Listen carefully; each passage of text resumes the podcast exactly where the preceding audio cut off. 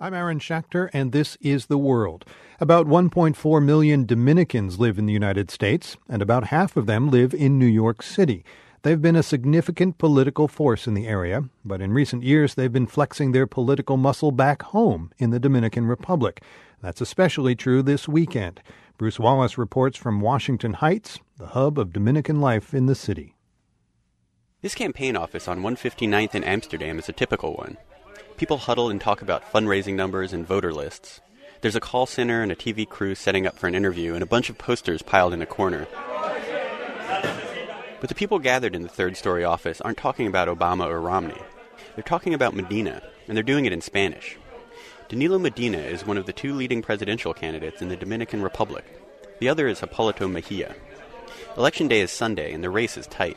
But it's exciting because uh, if you go around, everybody campaigning, everybody, everybody. That's Frank Cortoreal. He's the head of the Medina campaign for New York State. This is the third time Dominicans living abroad have been able to vote in presidential elections back home. Both major parties now have permanent offices in New York.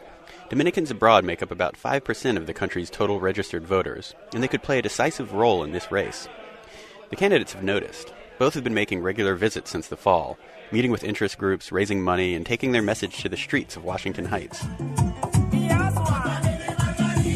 And it's not just the presidential race that's grabbed attention.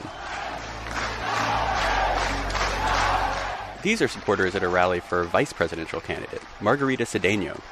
She's the current First Lady. Ramona Hernandez directs the Dominican Studies Institute at the City College of New York according to all the surveys, political surveys in the Dominican Republic, she is the most valued candidate. This is amazing to me. Hernandez says women are becoming an increasing power in Dominican electoral politics, especially among Dominicans living abroad, where women make up the majority. The main message in this campaign will probably sound familiar. The Dominican Republic is going to have a change. We need somebody who change the country. Y a cambiar lo que podemos cambiar. This election is about change. Medina's party has been in power for eight years, and supporters of the other candidate, Hipólito Mejia, say the party has been bad for the country.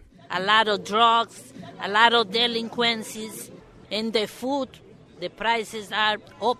They never go down. They're always up, up, up, up. Madeline Martin sits with a group of other Mejia supporters around a card table loaded with campaign literature. She thinks her candidate will make her country safer and the government less corrupt. But opponents point out that Mejia is not the face of change. Frank Cortoreal again. He was president in 2000 2004, and he was a disaster. The number of New York's Dominican voters has doubled since the last election in 2008. But Cortoreal says it's getting tougher to reach out to them. They're becoming less concentrated in northern Manhattan. Gentrification is pushing them out. And Ramona Hernandez says it's an open question whether New York Dominicans will stay involved in the politics of their homeland. She says it's the first generation that's most active. It's really connected to Dominican immigrants. The second generation Dominicans, or those who were born and raised in the U.S., uh, studies show that they pay very little attention to politics in the Dominican Republic. Still, Cortoreal says that political sentiment among Dominicans runs deep. In Dominican Republic, uh, when you belong to a party or you sympathize for a party, it's very inside of you. It's like football you know, it's something personal. Fanatic. And if the latest polls are right, Sunday's match will be a nail biter. For the world, I'm Bruce Wallace, Washington Heights.